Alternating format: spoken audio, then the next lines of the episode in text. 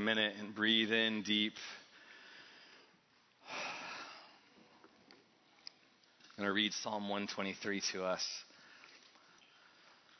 I lift my eyes to you, to you who is enthroned in heaven. As the eyes of servants look to the hand of their master, as the eyes of a female servant looks to the hand of her mistress, so our eyes look to you, Lord our God, till you show us mercy. Have mercy on us. Have mercy on us, Lord. For we have endured no end of contempt. We have endured no end of ridicule from the arrogant, of contempt from the proud. We're on a journey together this summer, uh, a worship journey together, and we're walking through the 15 Psalms called the Psalms of Ascents. And these Psalms would have been like a playlist to the Israelites, if you will, when they would go on these road trips together. They would walk and they would pilgrimage to Jerusalem together, their family, the grandkids, all together to worship God, to celebrate these different feasts throughout the year. And Janet and Alexander, one of our interns, did a wonderful job last week reminding us of the reality of this journey. That it would be hot, it would be tiring, There'd be so many things to complain about, so many things to remember as they're getting on this journey of why life wasn't the way they expected it to be. My name is Tony Gapistone, and I'm uh, privileged to be one of the pastors here on staff. And I've been here in this community for 18 years, and sometimes I can't even believe that it's been so long. And I have found my wife in this community. We've raising, we're raising our kids in this community. And as we go through these Psalms this summer, God has been speaking to me so specifically about my own complaints, about how easy it is for me to take my eyes off of Him who's enthroned in heaven, who is so good and righteous, and to focus on the things that I'm really not happy about. Let me take you back to uh, about a month ago my wife and I uh, were sitting down at dinner. I get home around 5:30 ish, and uh, the kids are getting the dinner ready, and we sit down to eat. You know, three kids, five, seven, and nine, right? Uh, all wanting attention, all wanting my wife's attention. Sometimes I come home and I feel like, do I even exist? Because everyone's like, mom, mom, mom, mom. Those of you who have kids know what that feels like. And uh, my kids were around the table eating and interrupting each other. It was one of those moments like, can I just talk to my wife for a minute? They had finished their food, and we said, hey guys, go outside and play. Awesome. So my wife had like two minutes before we heard a scream. Ah! We're like, they're fine. We kept talking. All of a sudden, the door swings open. My oldest daughter comes in and is like, okay, so we all went up to the swings. We were walking up the steps. Uh huh. And uh, I was on the swing first, but then um, Louisa wanted the swing, and so then we had to fight about it. But then I got, I let her get on the swing, and she was going around and around. Uh huh. And then she fell, and I think she broke her arm. We're like, what? Like, didn't you just say she broke her arm right away? So I run out there, I walk up to the, the, the, swing, and I'm so embarrassed to say, like, my first response wasn't like, Are you okay? It was like, How did this happen? You know? I grab her, I, she's like, Oh, my arm. Now, granted, this is the second time in eight months in which this same daughter has fallen in some way, shape, or form that would require an ER visit. So we go to the ER that night, and all I can think about is this totally changes our summer plans. we live at this pool, the PCC pool. Like, we can literally walk. It takes us less than five minutes to get there. We are there almost every day. And I'm thinking, cast, no swimming. Oh my goodness. And immediately I start focusing on myself. So Fast forward to a few days after that, you know, she's got her cast, the second one in a year. The first one was here because she had broken her wrist. Well, she broke the other side of her wrist, and they were really concerned because it was a growth plate break.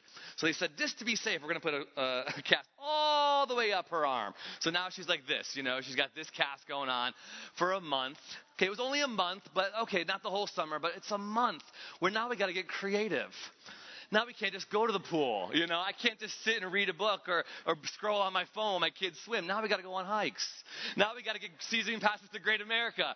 And I'm like focused on myself, but I'm out of the house 50 hours a week. That's my wife. It's mostly on my wife. So now I'm frustrated and sad for her. And so it's Sunday morning. Usually Sunday mornings are pretty cool. I like engaging in the music. I have, you know, it's getting to this building and then what happens after this building that's not always the best because i'm not in the best frame of mind but usually during the gatherings i can focus. I love the songs. I love being able to worship god through music.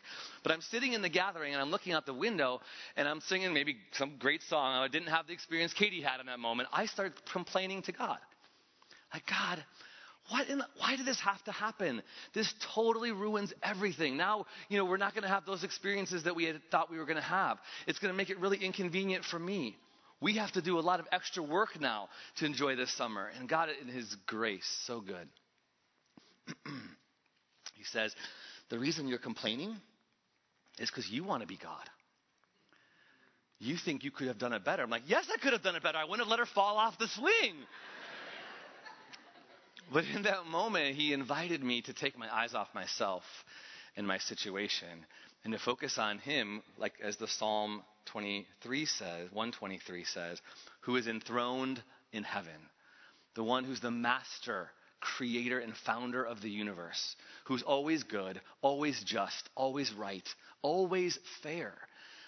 As I was complaining, God reminded me that every complaint or argument or things that I'm frustrated about that consumes me, consumes my thoughts or my words, reveals I have pride. Reveals that I think I could do things better. And I do. That's my humble confession. I do. And so I have to come back to him and say, wait, okay, I know who you are, God. I know what you're about. I know what the scriptures say you're about. In fact, if you look at uh, Philippians chapter 2, it's in your notes. Paul, the writer of Philippians, um, under the distractions part here, invites us to do everything without complaining or arguing.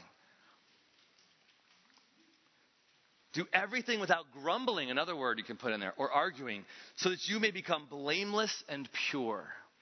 Children of God without fault in a warped and crooked generation. Then you will shine among them like stars in the sky as you hold firmly to the word of life.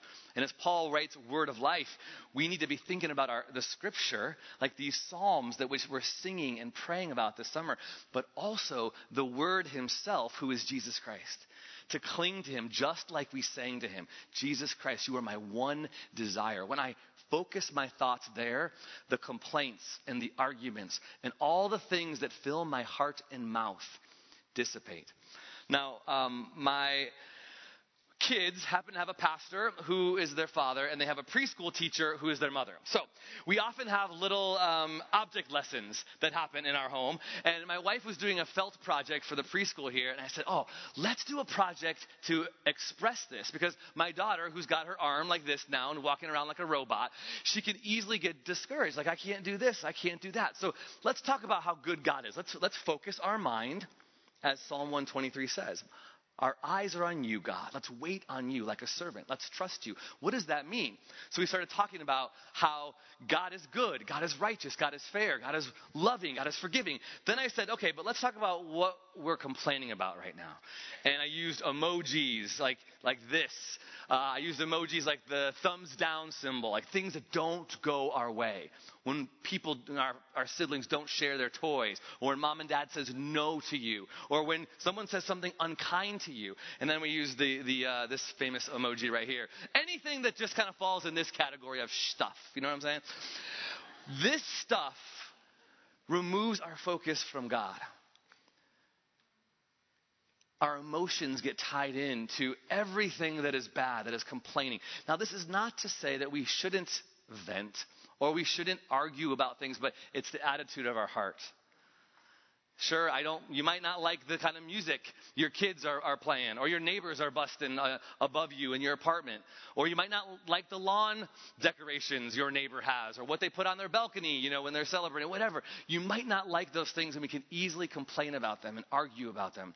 But it's the, the state of our heart that God says when we, when we focus on Him, we can handle those things different.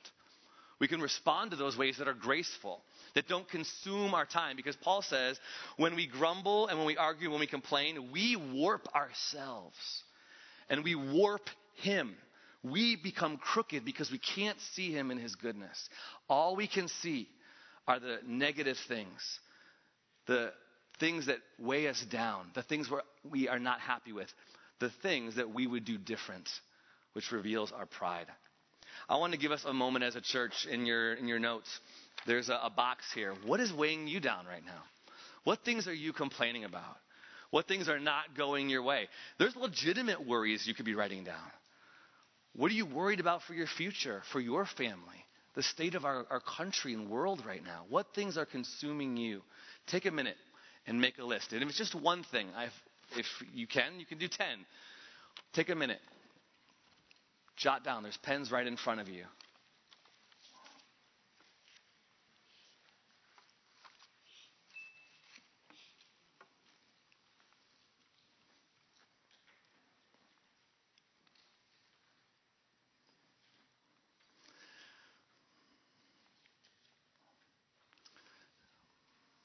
By now, you maybe have at least one.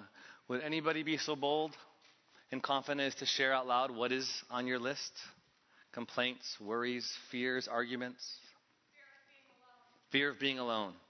Thank you.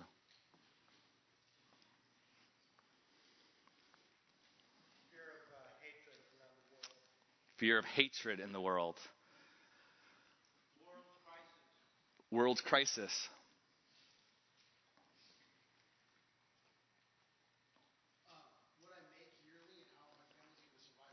Financial provision in the Bay Area.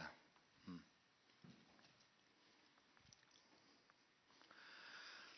Anyone else? Aging parents.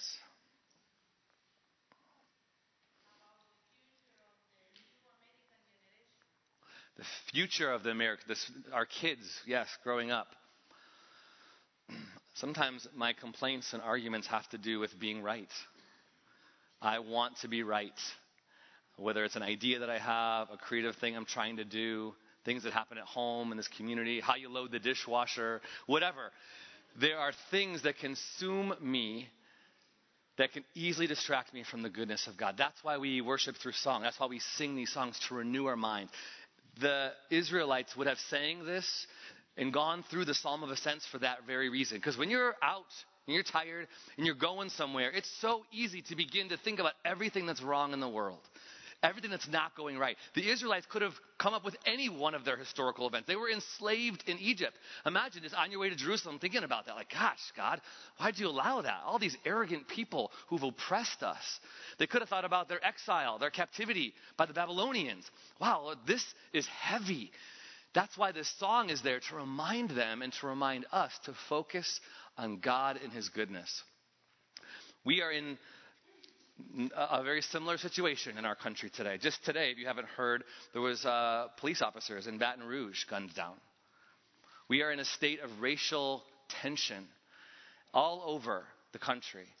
And we as a church have to learn to respond and focus on God, to not have to be right, to not have to say things or think things or act in ways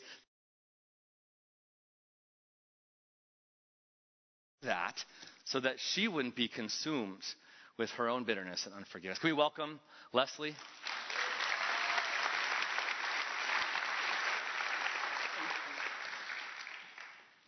So, I'm from Baltimore, Maryland.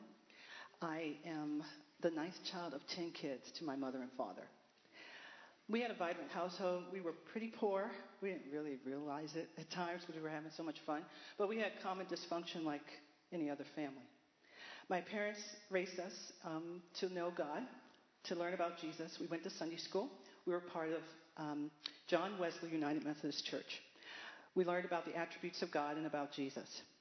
So that was put to the test in terms of what I really understood about God and Jesus. In September of 1974, I was a part of a group of girls that were selected by Baltimore City Public Schools. They asked my parents if I could be in the program, and they had a busing program, a busing project that they had, that we were going to be kind of shipped out to a county school. So off we went. First week went pretty well. Uh, the second week, I came out of gym class, and all of a sudden, um, I got down there a little bit early, and felt I was alone, but uh, apparently there was someone else. Um, so it was a Caucasian young girl that came walking toward me, and she said with such hate, such anger, her lips were just so tight, and I never heard words as I heard she, her say. She said to me, I told you I don't want you all here. So I went into immediate state of shock and confusion because I, I'd never been told that before. I, I didn't understand. I heard the stories about my grandmother and, you know, my father and mother and, and different folks back in generations, but not me. So all of a sudden, um, I proceeded to open my combination lock, as we had back then. I know it's different these days. And the part that sticks out um, was exposed. So she came closer to me, and she pushed me.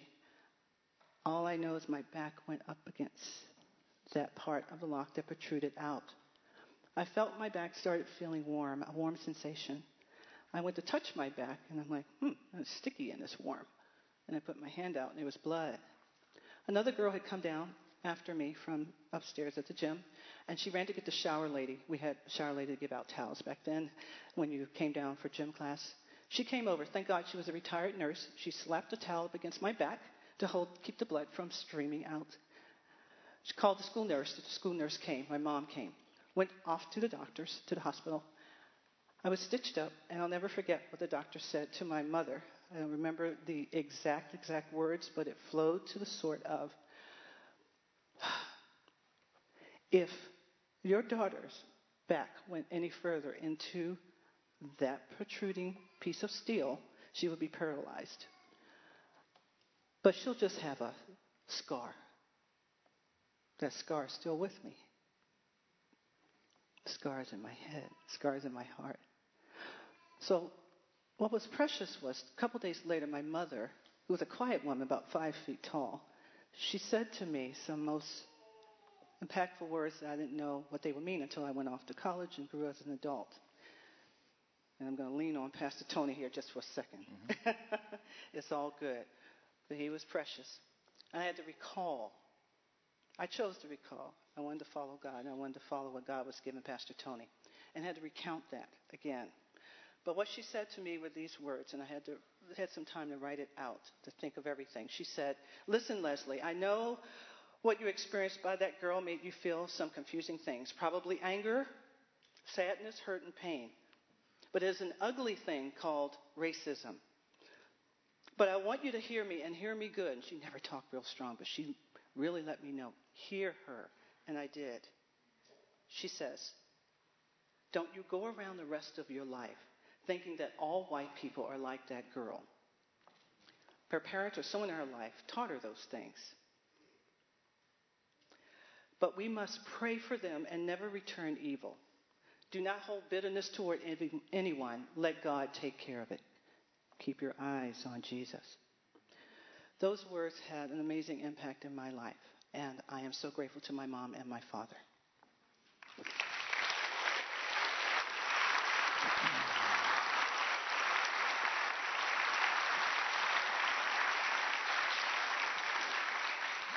Leslie, stay with me for a moment here. Uh, we're at a very tumultuous time in our nation's history right now. We are invited to engage in these dialogues, and we must do it humbly. Doing it from a place where we could listen and learn and confess and apologize even engaging with Leslie this week, it was so powerful. We talked for a good portion of time, and she shared she'd been in our community for over a year. She usually comes to our 855 gathering, and she'll do sign language as well, and she'll dance. But she said, I probably have maybe 10% of my conversations ever go beneath the surface in this community. No one really knows me in my experience and what it looks like to be a part of a church in which I am the minority. And I had to apologize to her and ask her forgiveness. And she also pointed out, as someone who makes a lot of the visuals, there's not a lot of people of color represented in our art, in our videos. And I totally appreciated what she said. And I had to listen and say, I'm sorry, and I want to learn. And I want us, as we talk about the Psalms of Ascents, not to brush aside lamenting or grieving but as we ascend to God, we can acknowledge these things humbly. We can open our hands and say, God, teach us.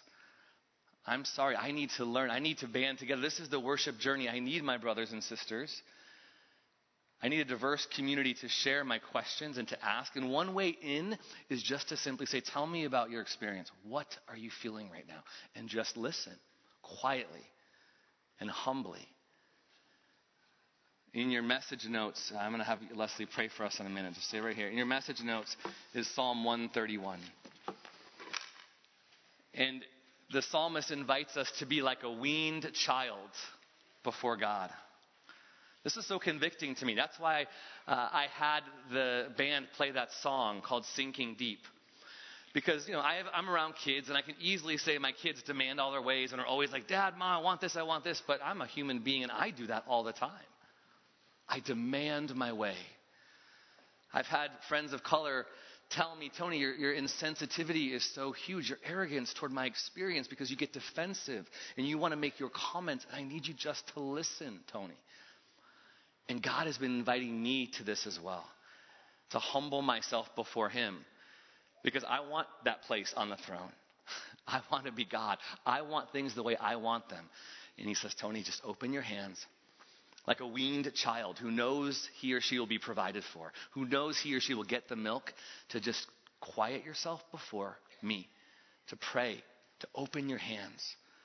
And so, as a church, uh, I'm going to invite us to do that even right now as Leslie prays for us. And if there's any other person who would like to come up and link arms right here, this is kind of I don't know. We'll see what God does here.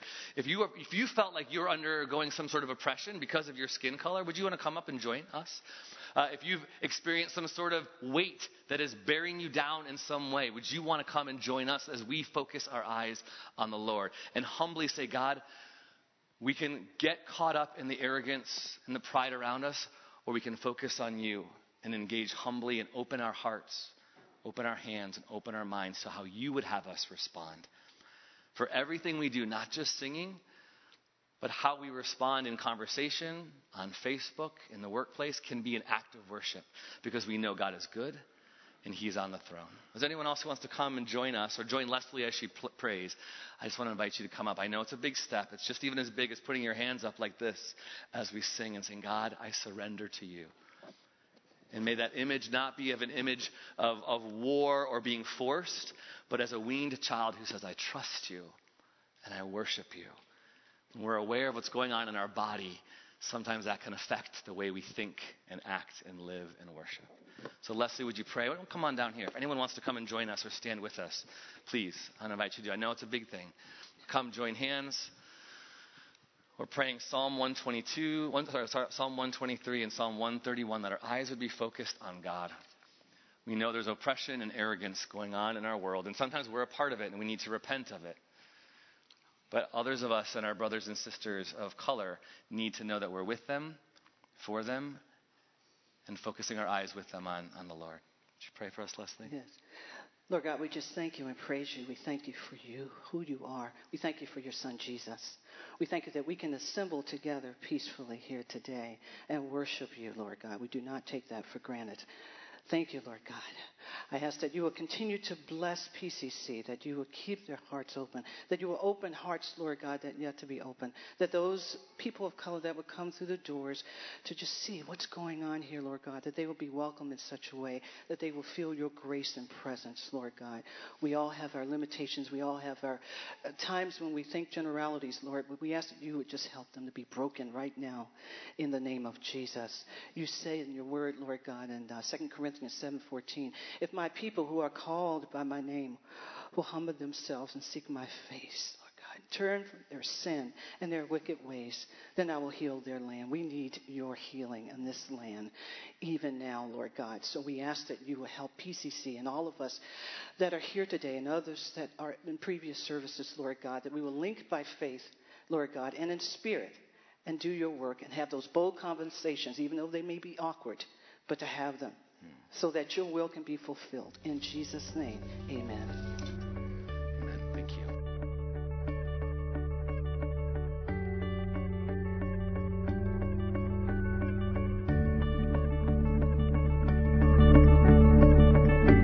You've been listening to the Peninsula Covenant Church podcast. We're located at 3560 Farm Hill Boulevard in Redwood City, California. You can reach us online at www.peninsulacovenant.com.